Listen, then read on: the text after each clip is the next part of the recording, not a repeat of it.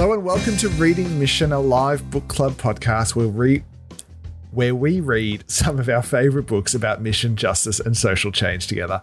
My name is Mitch, and with me is Emily. Hi there. We would just like to acknowledge the traditional owners of the lands and waters of Australia and pay respects to elders past and present. We recognise their continuing connection to land, water, and culture. So, Mitch, what are we reading tonight? Tonight we are reading chapter 3 of Darren Cronshaw's Credible Witness, which is titled Shepherds for Settlers. So in this chapter, Darren takes us to, takes the story of Australian ministry and mission out of the early convict era and out of the cities into the bush frontier. Here, the image becomes the image of the shepherd becomes the central model of ministry, and we explore the Australian values of mateship, egalitarianism, and anti authoritarianism, and explore some of the limits and blind spots of Australia's self mythology too. But ultimately, we discuss the concept of mission as mateship, a relationship of mutual ongoing interdependence and support through thick and thin. It's a really good chapter, and I'm really excited to get stuck into it. But before we do, Emily, what's your bright spot?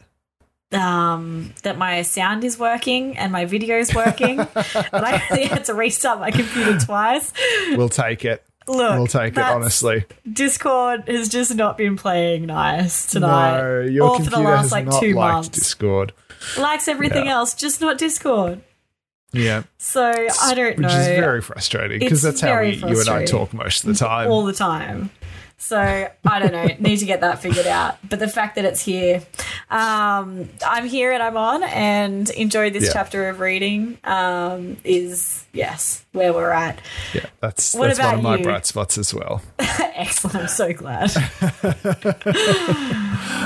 Look, my bright spot for the last couple of weeks, and this is going to be this is going to be a bit dumb.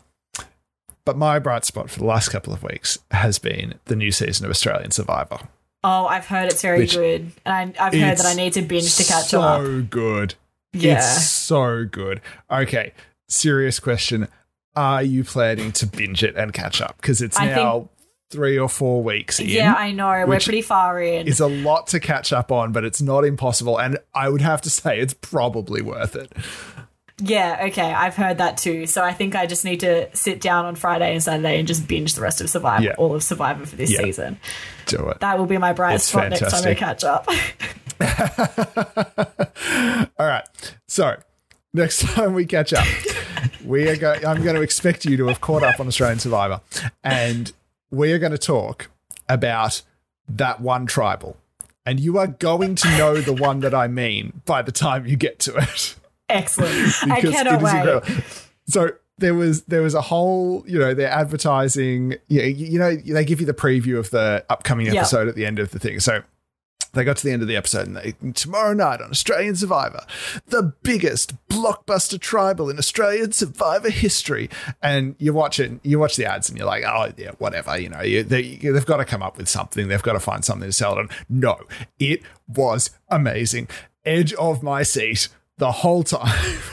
Just incredible plays. So, at the risk of turning this into a, a 20 minute Survivor retrospective podcast, because it's amazing, you are going to love watching the rivalry between George and Simon. It has been kind of like the centerpiece story for this season so far. And it is just the funniest thing because now here we get into a little bit of awkward territory because it's reality TV. These are real, actual live human beings, but also they are edited and constructed narratives based on you know the the what the producers want to create in the show. So I'm going to engage with it as a created piece of storytelling, and no disrespect to the real life people who played this game and uh, you know created this amazing piece of media perhaps unwittingly through editing. George and Simon both suck so much for very different reasons. And it is so much fun watching them constantly fight. so the bit of reality TV that's been on my like FYP for the last Yeah. TikTok, by the way, for the last like two Yeah. days has been the commitment ceremony from MAFS the other night. Oh, so I oh, don't know why, but it came up and I just got curious. So I started clicking through more videos, which is such a rookie error. So now I've sort of got down the clips of MAFS So kind now- of yeah. rabbit hole. And I'm like, your do I need to catch up on MAFS? just- They're like, no, no. I know, I know no, I don't you need want to catch up on Survivor. yeah, yeah. So it was Yeah. just like that commitment ceremony from on Sunday night when like two people left and it was like wild. I was like, oh my gosh, she is toxic. Um, just from the the five minute clip that I've seen, she sounds like yeah. Anyway, so yes, that's been my reality TV show that I've got a little bit of. I'm like, do I need to start watching? No, okay, okay. I'll, I'll I will binge. I will sit after I catch up with my friend for breakfast on Friday. I'll come home and binge Survivor. I That cannot sounds wait. doable. I cannot And then wait to hear next Monday think. when we catch up for our devotional time. we shall pause, pray the Bible, pray the Bible, pray, read the Bible, possibly pray the Bible. There's lots of prayers in the Bible. We'll pray There a bit is. the Bible. We'll read a psalm for and sure. then we'll get on to the real stuff and we'll talk about Survivor. We do have stuff that we need to talk about tonight. So, um, you know who else got voted out of their tribe and uh, you know, you know who else got voted out to Redemption Rock and came back three days later? Absolute youth pastor voice. what a segue, though. Beautiful. It doesn't. It doesn't even work because we are not talking about Jesus directly tonight. We, But you know what I do love, Mitch? A sunburnt country, a land of sweeping plains, of rugged mountain ranges of droughts and flooding rains. I love her dual horizons. I love her. Oh, her far horizons, her jewel sea, her beauty and her terror, the wide brown land for me. so good tonight. We are very much. Eh, we've got. There is a lot of Australian bush poetry in this chapter. Is what I will mean, say. I do love me some good bush poetry. it's a pretty awesome place to start in terms of unpacking particularly cultural mythology because like this the the bush poets are so much a part of the the founding of that mythology of you know the battler and the the rugged um, challenging landscape and I mean the the bush is one of the iconic images of Australia Yes. like it's it's one of the the many things but like just so unique and so yeah yeah. i've been told and i'm not an art student by any means i cannot paint and draw to save my life but i've been told by people who have like studied painting and stuff is like the bush is a nightmare to paint like there's just something about the australian color palette that just makes it i think it's i think it's gum trees specifically are just nightmares to paint like they're so unique and you get you got a lot of like classically trained English painters sort of coming out to Australia and just throwing up their hands and going, I have no idea what to do with this stupid Yeah. landscape. Absolutely. And I think that was part of it at that time of colonization as well, was like painting Australia to send it back as like a, oh, this is a place you actually want to kind of come, guys, um, was really challenging because the color palette is so different to England. Like, it's not, I mean, you know, as Dorothy Mackellar talks about in um, My Country, the poem. Um, That one that you off- just recited. yeah, that one verse of that. Uh, The the contrast between the English um, verse, which is the first stanza, and then the Australian one is so different because it's talking about like the fields and the green and all of that. But then, yeah, the the vast difference of the Australian landscape. I think I used to know all of it because we did it at school in primary school one time. That's awesome. I'm confident class. that I've never read the whole thing. I Oh, don't really? know that I knew that there was an English verse. Yeah, so that's only like the second stanza. There's about five stanzas. Yeah, I mean, look, what else do you come to It's read? not all Australian Four? Survivor. Some of it's Australian It's- bush poetry as well. And then there's a bit of good musical theatre thrown in there too for good measure. So let's jump into our uh, chapter for this tonight, for this fortnight. I'm going to start reading a section on page 61 if you're following along at home. And then we'll get to uh, unpacking the unique character of the Australian bush. So, quote In the early years of Australia's convict history, sorry, I'm going to start that again. In the early years of Australia's history, convicts formed the majority of the population and became the main image of colonial culture. But in the 19th century, images of the bush frontier became dominant. In 1813, the Blue Mountains were crossed, followed by years of further exploration and settlement. Transportation of convicts ceased, and the remaining convicts completed their terms, yet Australians wondered whether they would remain convict stained forever. The colonies cultivated a new image as a workman's paradise to attract migrants. Moreover, not all the colonies had dominance of convicts, such as in New South Wales. For example, Adelaide was colonised without convicts. Slowly but surely, Australia started to prove itself as a land of opportunity and not a fatal shore. A central part of this new and hopeful image was the bush and its workers and the mateship they expressed. Sydney writers at the end of the 19th century promoted this bush image. Tired of poverty, city monotony, and such conflicts as the 1890 maritime strike, artists and writers looked to bush landscapes and idealised bushworkers. For example, Banjo Paterson's invitation to dream of the visions splendid of the sunlit plains extended expressed, as Lawson put it, a God Almighty longing to break away and take to the bush. Despite the city beginnings of the mythology, and even today in an increasingly urbanised society, the bush is a significant part of Australian identity. The Australian bush did not prove easy to cultivate, but its unique beauty and harshness were part of its appeal for a people looking for identity apart from Europe. John Maloney relates the experience of the first white people born in Australia and how they grew to love the land to which they belonged, not because they were given it, the land had been taken from those to whom it had belonged and been largely given to the powerful and wealthy, but because they sensed their oneness with it. In the words of Manning Clark, the new arrivals learned to look on the Australian bush with the eyes of a lover rather than that of an alien. This was reflected in art and poetry, such as Dor- Dorothea Mackellar's My Country, which expressed why she had turned her back on the ordered landscape of Europe to embrace the rugged land of Australia. And Emily, this is the bit that you read before. I love a sunburnt country, a land of sweeping plains, of ragged mountain ranges, of droughts and flooding rains. I love her far horizons. I love her jewel sea, her beauty and her terror, the wide brown land for me. End quote. So I think it's really interesting to sort of pause and consider how much the land features in um, identity of everyone in Australia, mm. both colonizer and Indigenous people, but still like in really quite different ways. Um, mm like yeah.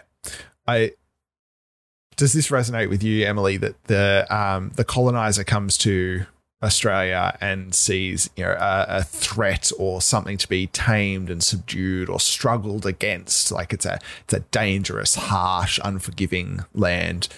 Um whereas i think indigenous people and i'm i'm you know this is not my my culture so i'm speaking only as an observer but Indigenous people have a more complex and intimate understanding of land that includes that threat because I think Australia is a dangerous um, and tough country, um, but also this sense of nurture. This this land nurtures, and I think it, you know there's a familiarity piece in there. The colonizer, this is unfamiliar alien land where whereas indigenous cultures have had thousands of years of learning and understanding and have that intimacy mm. with the land um, so it's not as terrifying you know be- beauty and terror as dorothy mm. mackellar says yeah absolutely um, it's interesting because the place itself defines so much of i mean as we've been saying the mm. culture of australia and mm. the image and the identity of where we are and who we are. Um, mm. And yeah, even just, I don't know, like I think about where I live in sort of the outskirts of northwestern Sydney and how the land and the place defines so much of the the mythology and the identity about here um, with the history of being a place of farming and of agriculture, which is not so much the main industries here now, but that's still mm. a lot of, even with young people, the identity of this region. Um, but then you sort of like go up the mountains and it's so defined like the blue mountains also so defined mm. by its place and where you are on the mountain and how that how you relate to other places but then you go further east towards the city and it's the like the beaches like so the northern beaches or different places like that so define mm. the people there or mm. yeah so it's so interesting how like even in i mean yeah in this area still um how defined by the land and the country mm. it mm. is.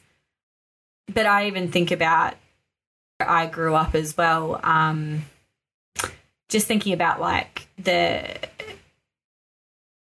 what's called Wollumbin. So it's the probably most prominent feature in that Northern Rivers area, the in the middle of the Caldera, the mountain. Um, James Cook named it Mount Warning because it was what was seen, and it's the first place to get the sun in the east in the morning and that kind of thing. Um, mm. That place is also so defined by the land and that mountain. So for the Bundjalung people, um, that is a, a sacred place um, where I think men would go and do rituals and probably still do, and it's sacred. Um, and for yeah. the non Indigenous people in the area, it's also something that's quite sacred, but for different reasons. It's always looking over the river, always, I guess, over the valley, um, looking over the valley, but it's somewhere that's it's sort of a thing where you go and climb it, or you used to. You can't climb it anymore because it's been reserved and you're not allowed to climb it anymore, which is a good thing because it's a sacred Indigenous site. Um, mm. So it's that kind of thing as well, which is that exact same duality of the relationship between the place for Indigenous First Nations people of the Bundjalung Nation. It's a place of sacredness of Wollumbin meaning cloud catcher because when it's cloudy and overcast, it looks like it's catching the clouds. Um, right.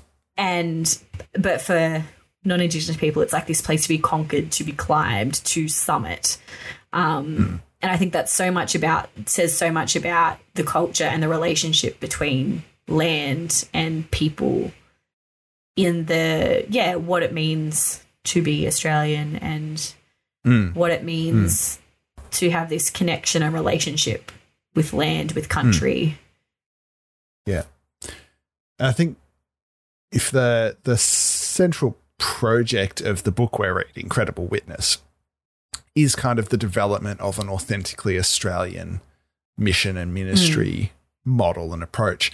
The land's going to feature. Like mm. the land has to be a part of that. I was thinking today that kind of at the at the end of this book, one of the questions we're going to be left with is so what does an authentically mission authentically Australian mission model mean?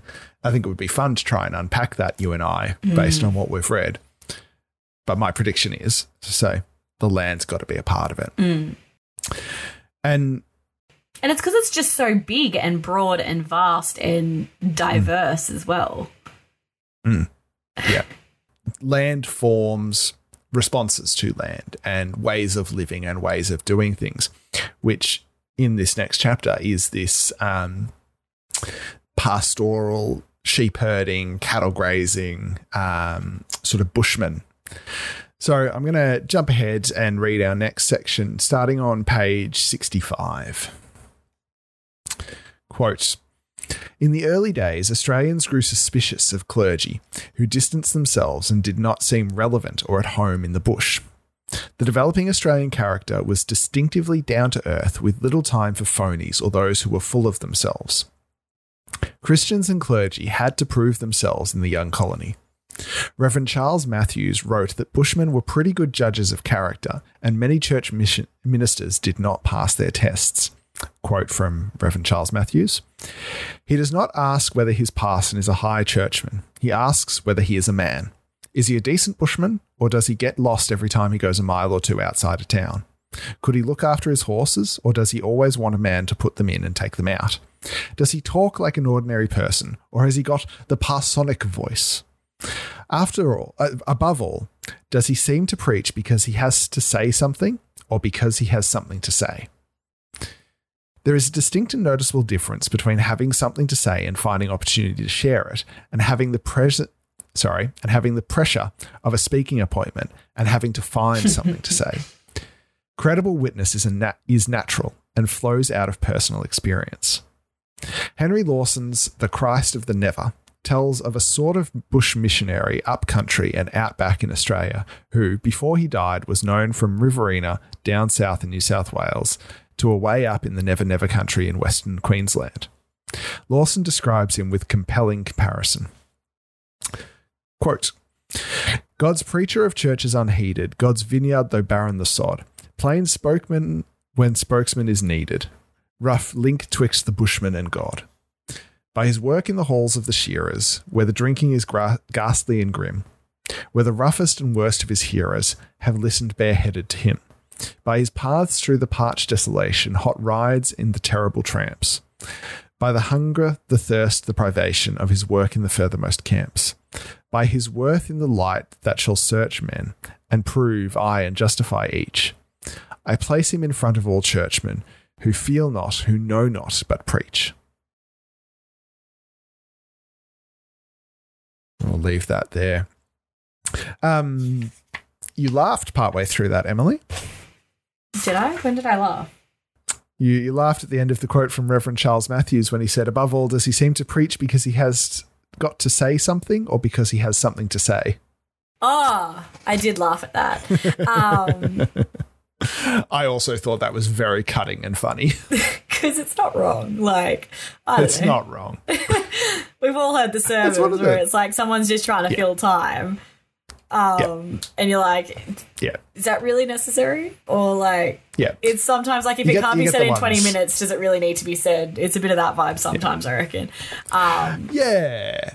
There are some, yeah, yeah. And totally. it's not every no, time. I know, I know what you mean. Uh, it's not, and, and, it, but like you can, feel, like uh, when you're listening to someone preach, and you can, or even I know as someone who preaches and does that kind of thing, like I often like I can feel it when it's good, or no, no, not when it's good, yeah. when it's spirit led and yeah, God infused, yeah, and then when other times when you're like, ah, I just, it was what it was, but it just didn't. But like when it's something up, I've been, I'm up here because my name's on the roster, and I've got to, I've got to fill 15 minutes, yeah, and I've got, you know, got to quote the Bible three times, yeah, yeah, yeah, just a few points, go home, yeah. yeah. Um, Three but points, when, But when something has been, I guess, sitting and marinating and contemplating, and it just, I know, and it comes together and it's cohesive and passionate, and I don't know, it doesn't feel like my words as much as it does God's words, or like, I don't know. It's hard to explain, but like, it's that thing that happens when it just feels right. Um, yeah. yeah. But yeah. I've, I've been in services where the the um, preacher has literally gone up and gone like, I didn't have time to prepare anything this week. I was too busy or I was unwell or whatever. So I've just gone back in my archives and here's a sermon I prepared, you know, a couple of years ago. I think it's I think it's a good sermon and it's not to say it's not a good sermon, but you know, I'm just going to roll that out and I'm just like, well, why why is it so essential that we have to have a sermon? Yeah. That if you don't have time to do it, if you don't have time to authentically, you know, listen to the spirit and respond to what's going on in the world and in the church, why don't we just not have a sermon? Mm. but anyway, here's what I was going to preach on. The- you guys get together and hang out and just yeah, chat, chat it out. Hey, here's here's three questions I've had this week. Yeah, you know, whatever whatever it is. And I get people to get up and know, respond the, or be like, "Hey, yeah. what's everyone else thinking about this?" and have that because yeah. like that can be just as equally powerful because it's like that's just like the yeah. body of Christ doing the body of Christ, which is pretty cool 100%. sometimes. And you never know who's going to get up and share because you sometimes go, "Ooh, there you go, there you go." Yeah.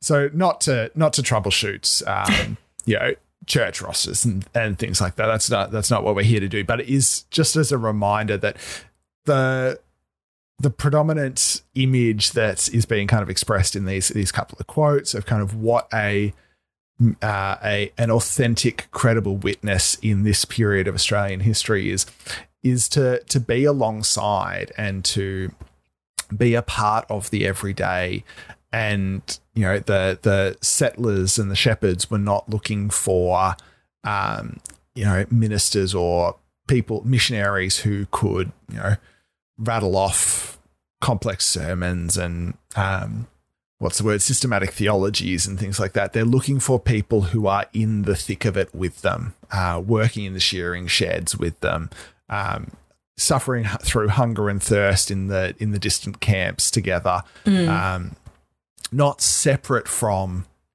the lives of the people that they are attempting to reach, but part of them. Mm.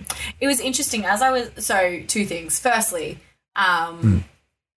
it's like a bit of that tall poppy syndrome stuff coming in almost in terms of like we don't want it's a bit yep. of that of like you kind of have to be elevated, but we don't want you to be too elevated because otherwise you're not accessible or well, it's I not real or yeah. it's like I don't even know that you need to be elevated in this in this no. image. I think this is this is all the way to you need you need to be on equal footing with us or we're not going to listen to you.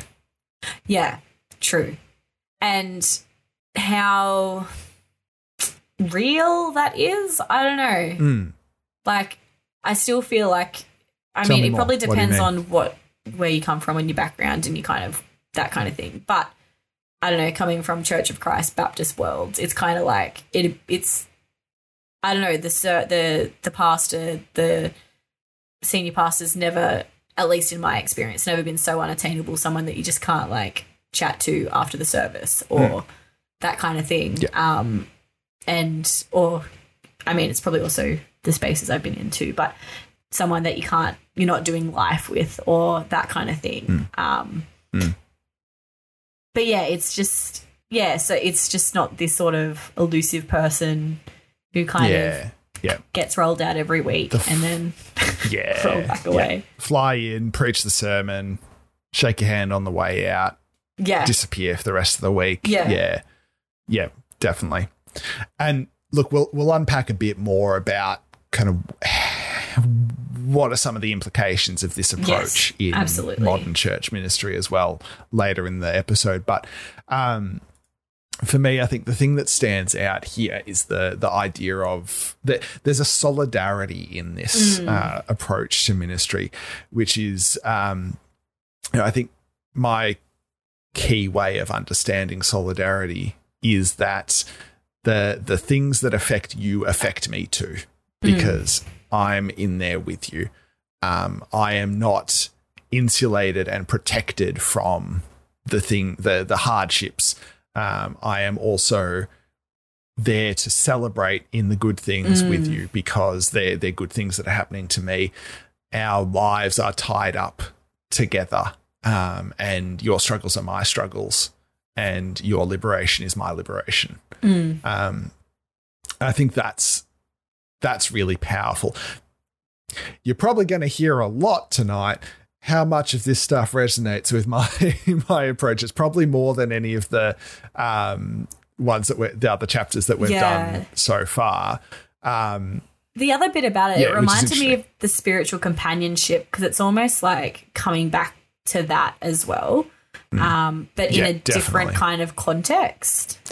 Yeah, hundred um, Yeah there, this might be too fine a way to slice it, but it almost seems like the spiritual companionship is very similar kind of approach around the kitchen table mm. as opposed to the workbench mm. or the office desk or um, whatever it might be. I don't know that that's a helpful distinction. Um, but yeah, the the the difference, the the mateship image seems there's there's this there's this touch of working alongside. Mm. Um, but I guess that also comes up in the chaplaincy thing mm. from last chapter as well, um, where you are literally working alongside. So I don't know. I don't know if that's helpful. I'm I'm not convinced that it is, but yeah. Mm. There's new. I think interesting there's themes there, beginning but to but they're all emerge. Yeah, yeah. It's all about. Yeah. Well, it's all about being alongside, being alongside that egalitarian lives. kind of. Yeah. Which, yeah, is an interesting, interesting concept in an Australian culture and con in 100%. Australian. And I think one of one of the things this chapter does really consistently is really directly kind of look that Yeah. thing in the face. So, background Darren puts forward, and I agree with him, that um, a couple of the, the foundational myths of Australia, as we talked about last week, last episode, sorry, um, just because something is a myth doesn't mean it's not true, but it is a repeated story that we tell ourselves to understand ourselves. Um, one of the, the the foundational myths of Australia is, you know, the fair go, egalitarianism. Um, you know, everyone's kind of on the same page. We're The all mates. mateship. The mateship. Yeah. yeah. Darren names very directly that that is true, but has had blind spots. That is true if you are a Middle white, class white person. heteronormative yeah. uh, cisgender man engaged in sheep shearing and you know um, cattle grazing and stuff. Hundred percent, your experience of the, of Australia was mateship egalitarianism. Everyone was Everyone on the gets same a fair page. go. Everyone was giving everyone a fair go. Now, Yeah. if you were an immigrant, Yes. if uh, well, everyone's immigrant. If you were um, a, an Asian immigrant, if you were a woman, if you were indigenous, your experience of Australia was not egalitarianism, fair go, um, And still- and mateship, and that persists. That's you know, we we are. Um, we are a, a, a racist country built on racist history. Mm. I think we have come a very, very long way, yes. and that there there is a lot of work that has been really successfully done. There is still a lot of work to be done, and still but, you know, we Work is happening and and unfolding as we talk. happening and still to be done. Yeah. absolutely. Um, but you know, we are a country that literally had policies that um, discriminated on race in immigration. Um, we have had stolen generations, as have many colonized countries in different ways, shapes, and forms. Um, you know, Australia is not a uniquely racist country, but it the the myth of egalitarianism is true with caveats. Mm. Big, big caveats. Maybe more caveats than it's than truth. Because we love a good I'm Um, not racist, but Yes. Absolutely. And like that's that's tou- that's tough. That's tough. But I think it doesn't do us any um any benefits to go actually no, Australia re- you know is perfectly egalitarian and Absolutely mateship not. is 100% true all the time. it's No, definitely I just not. don't I don't think it helps us and it's definitely not. Mm. Um but it is Yes. such a good ideal Yes. it is something to strive for. It is something to work towards. But we need to recognize that if we're going to be mates, we need to be mates all the everyone. time. Mates all the time All and with the time. everyone. Because Yeah. I mean, I think we see it all come out, particularly in times of crisis, natural disasters, and that kind of thing. You know, like the mud armies mm. get out and clean up, and in times of flood and, you know, fire and all of that kind of thing. Everyone kind of wants to chip in and do their bit to get around each other. But in terms of how that plays out in the medium to longer term, sometimes people, like people who have actually been affected by those crises get left behind and forgotten because it's not in the media or policy or funding isn't allocated to those places. So that's where it's like in the immediate response, mateship all the way. But often people get left behind and forgotten later Yeah. um, after Yeah. those times of crisis. Yeah. Which is just another really good reminder to be constantly interrogating where where does mateship start and end and Mm. how much how can we move the how can we continue to expand the boundaries of mateship to encompass more and more people and for longer um, periods of time um so let's keep tracking through this chapter And look, I think Um, that's a really we're gonna- lovely segue into this next section. So I'm going to jump ahead to page 71.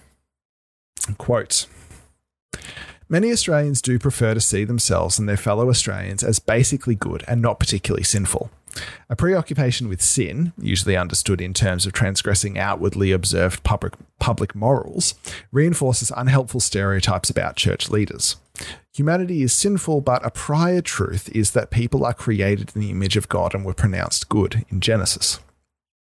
Celtic Christianity celebrated a positive view of human nature made in the image of God rather than focusing on original sin, and this speaks to descendants of convicts like us Australians. St. Patrick looked into the heart of people and imagined what they could become. Quote, what he saw convinced him of the bright side, that even slave traders can turn into liberators, even murderers can act as peacemakers, even barbarians can take their place among the nobility of heaven.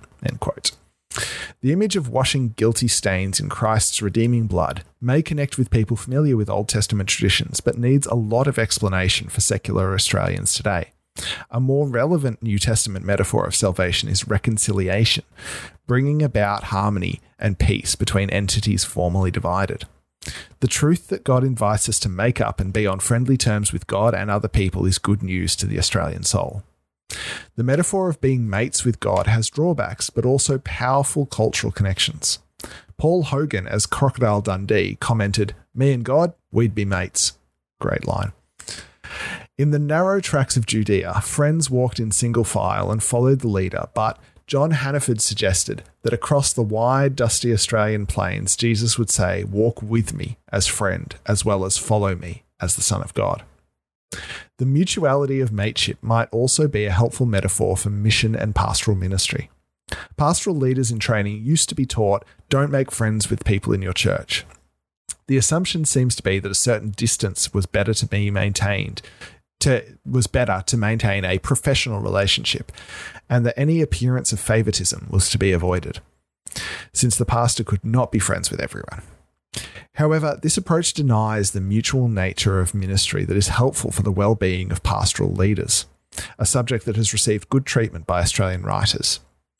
Rees maintains that mutuality of relationships is an intrinsic part of fair dinkum ministry, quote, we too need friendship, encouragement, guidance, and the strengthening that comes when we are open with one another, end quote. The shared difficulties and mutual dependence that give birth to mateship are part of journeying together in a church community, end quote. So I think that's really good to point out that um, this this model of shepherds and mateship and you know bush Christianity um, really resonates strongly with both the Old Testament and New and New Testament images of faith and community. Um, shepherds and pastoralism are present throughout the Bible. Mm. Um, particularly, you know, the Old Testament, we're, we're talking about pastoral families and families that travels together with big herds of sheep all the way back in Genesis, um, and probably other animals. I don't know.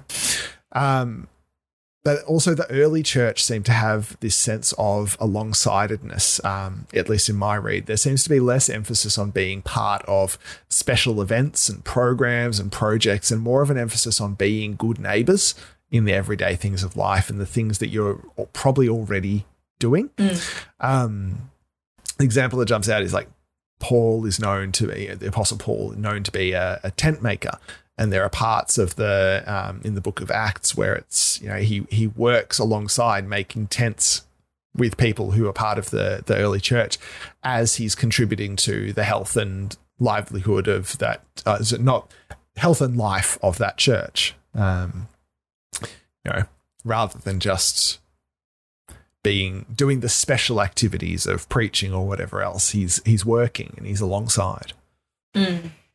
Yeah, I think the bit that is interesting and I think counteracts what you're saying a little bit is this notion of um, pastors shouldn't be friends with their congregation. And mm. like, I absolutely agree and fully believe that with what is the main point of what Darren's saying here and all that kind of thing. But I do think there is a and but I think you can sometimes go too far that way and become too when you're when you're when you're the leader or the pastor of a church or in that kind of space you literally can't be friends with everyone because like best friends no. with everyone it's just not sustainable or no. possible it's um, not possible for a person to maintain that many deep, intimate relationships. Yeah, absolutely. So it's just interesting how, like, I guess the the base coming into it is like don't be friends with your congregation you're there to do the thing and then not but then it's it's that finding that middle ground as well of like what is the relational aspect of this because i do actually believe that is important for leaders in the church to know who is in the church and to know people and mm. But then also it's i think the mutuality which we'll talk about a bit later as well where you're also known by people too and you might not 100%. be known intimately by everyone. And once again, absolutely okay. And yeah, that's totally. okay. But also, you need to be able to be known as well as know, and who's mm. feeding into each other in meaningful ways. Mm. Yeah, yeah, and it's it's tricky. And this is a we will unpack a bit more about this in just a bit. Actually, we'll we'll jump to the next section, but um, you know, this is the, a structural challenge mm. in the way we do church currently. Um, and so one of our questions is in the in the quest for an authentically Australian mode of mission and ministry, how well do our churches reflect or not reflect, or how poorly do they reflect our actual values and our goals and ideals? Because you're absolutely right. Like in a congregation of a couple of hundred people, mm. um, a, a, a single minister and pastor cannot be close mates with everyone. Mm. Um, you'd be able to engage in in a particular sense of mateship that is kind of like the the high five or the handshake when you pass and the the good day mate. And also, um, I think a point where you might know a little bit, but or like it's yeah. but you're not going to be deeply ingrained and integrated into every you detail of people's lives. Maintain deep intimacy. No, but like being like, oh yeah, how are the kids, or it's like not possible. Yeah, or yeah. that thing we yeah. spoke about last time. How's that going? Or how'd you go with that? Or whatever the things are. It's like because even sometimes that's enough to be known by someone in that kind of position, remembering little bits and pieces. You know. Yeah. And ideally belonging in, in a church is found in the the community and not just with the pastor yes. as well. Like if if you're if you're only we talked about this um, off mic earlier, Emily, but um, you know, if your if your only sense of community in a church comes from your friendship with the pastor or a couple of pastors, how well are you actually held by that community? How mm. well are you experiencing intimacy and um, and support and uh, of of the community? Mm. Uh, because pastors move on mm. or they finish in their roles and step into different roles, sometimes staying in the same community. But um, you know, if the if your church is arranged as a hub and spoke with the pastor in the middle and just relationships pastor to individual, pastor to individual, pastor to individual, if the past is gone, Everything all of those relationships apart. crumble. Mm, absolutely. Yeah. So let's um, let's jump and have a bit of a look at perhaps a more um, where we might be learning some of the lessons of mutuality. Um, so we're still on. So we're on page seventy-two. Quote. Cross cultural missionaries are acknowledging their need for mutuality in mission. Engel and Dryness, no, Engel and Dearness argue for a changing framework of mission from a Western dominance to a network of mutual exchange. In the modern era, Western dominance opened doors and made available resources for the gospel, but also brought oppressive structures and foreign cultural values. A lot of co- a lot of cross cultural mission of today is more culturally sensitive, yet mission structure continues to reflect cultural values that conflict with the gospel by facilitating a one way flow rather than interdependence. In contrast, Paul sought to develop a worldwide network of churches characterized by love and mutual exchange. This strategy was illustrated in Paul's collection from the new believers in Macedonia and Greece for believers in Jerusalem experiencing economic hardship, like mates looking out for one another in Romans and 2 Corinthians. This sort of genuine and practical partnership lent credibility to the witness of early Christians. It facilitated the spread of the gospel and embodied its new reality. The best model for global missions in an increasingly postmodern era is a network of mutual exchange and support between multiple centres of missionary influence. In Australian lingo, it is a partnership of mates rather than a charity program from the colonisers to the needy. Missions can no longer be seen as a one way flow of resources and personnel from the West. The, West's, the West itself is in need of mission. I, Darren, have studied with a Korean family preparing for service in Aboriginal Australia and appreciated the insights of Asian missionary colleagues. We need one another. Sri Lankan missiologist Vinoth Ramachandra appeals for mutuality within the cultural pluralism of the global church. Quote, a partnership that involves thoughtful mutual listening among Christians from every tradition and culture within the worldwide church is indispensable for faithful and united witness to Jesus Christ. End quote. So much about what we're about here as well at GMP Embody. The mutuality. That was exactly what yeah. I thought. Yeah. Yeah. There there are there are lessons of mutuality and interdependence that GMP um, I, I hope this doesn't just come across like bragging. It's a little bragging because I'm quite proud of what the t- the team at GMP is doing their approach, and that's part of why I work with Embody and, and GMP. Like I, I believe in the ethos.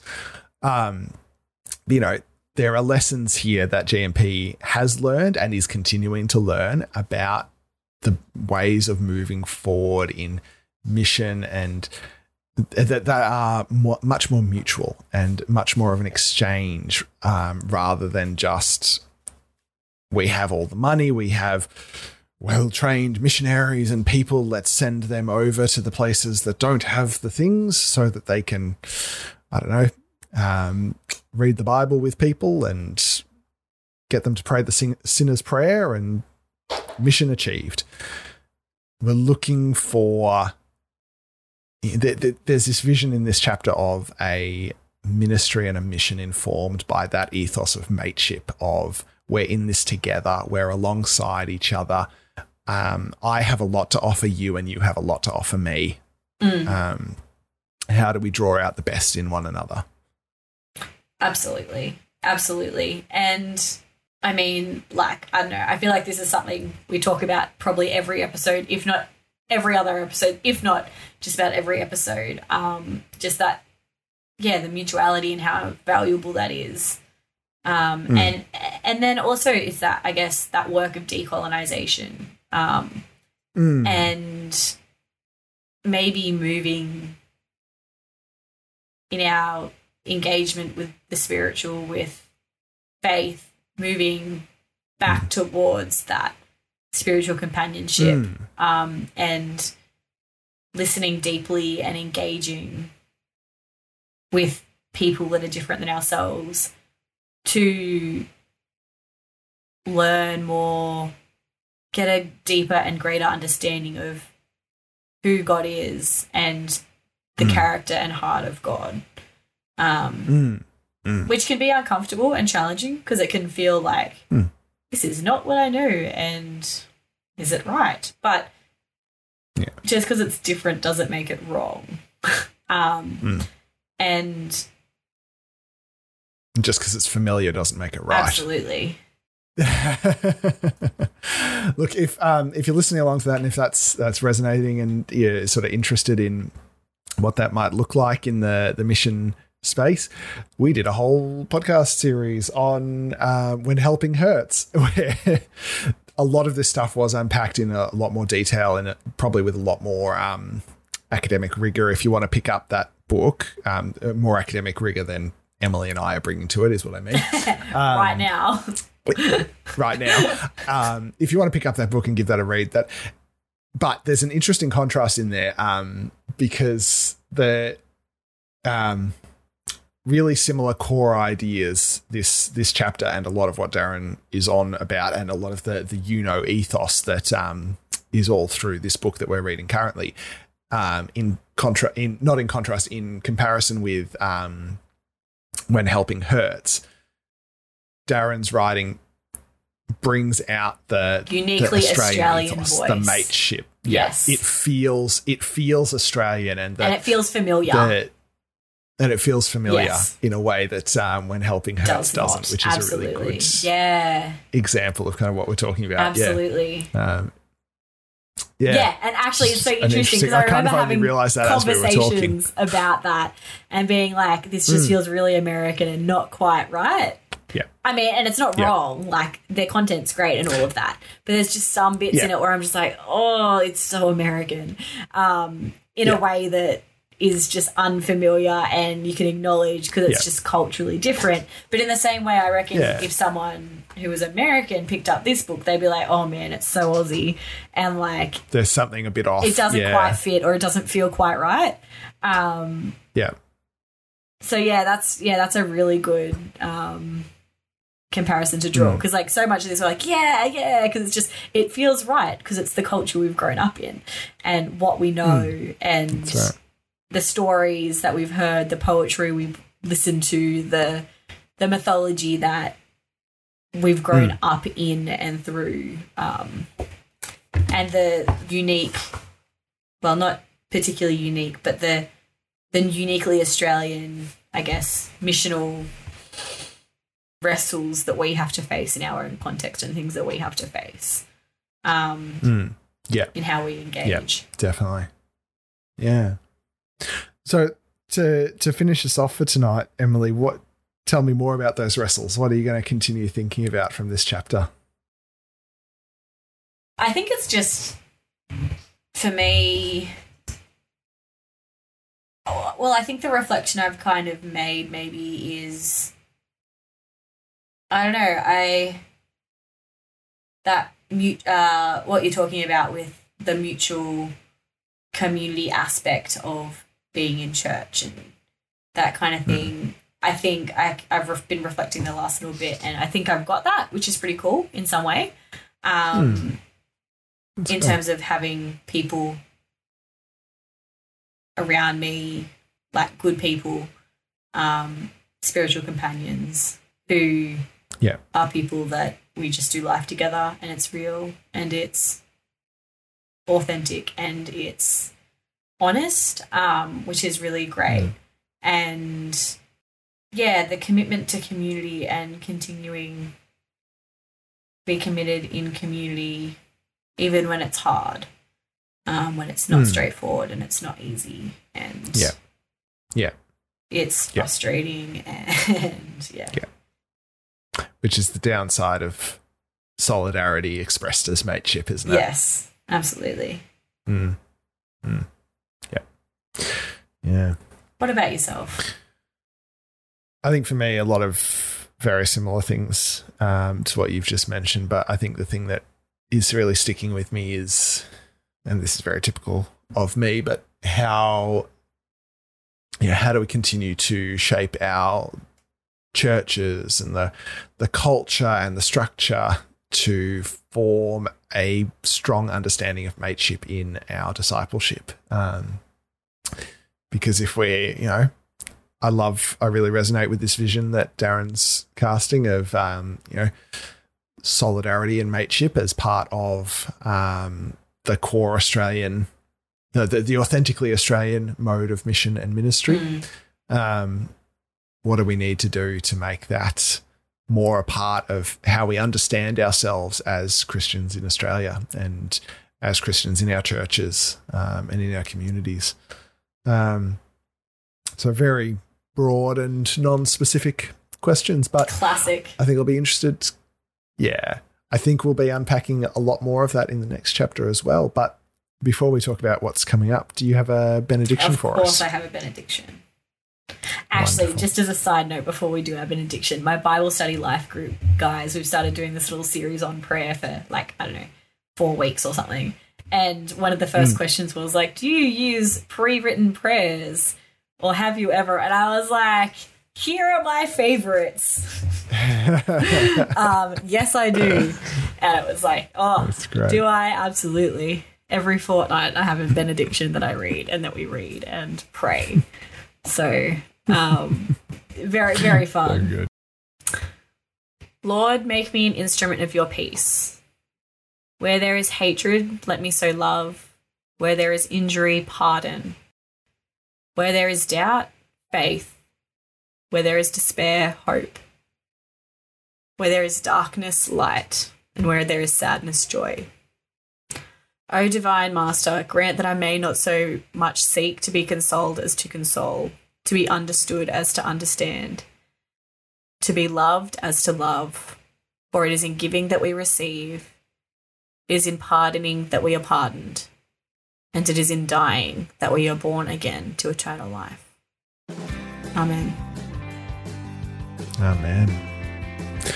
Thanks for joining us tonight for this chapter of Credible Witness. Um, we are going to be back in three weeks rather than our usual two, just due to some scheduling issues. Um, but we're going to be jumping into chapter four Advocates for the Marginalised, looking at the Australian Christian Church's involvement with um, social advocacy and maybe a riot or two. We'll wait and see. Uh, but in the meantime, if you've enjoyed listening along to the podcast, I do encourage you to share it with anyone who you think might be interested as well. And if you'd like to join us, we record each episode in community live on our Discord server on Tuesday nights before the podcast is released on Wednesday. So if you want to join in, ask questions as we chat, um, you can read the chapter ahead of time or you can just jump in and listen along um, as you do with the podcast. Either one works. That's at embody.org.au slash discord. Thank you for joining us, and I am going to head off and watch Survivor. Go enjoy.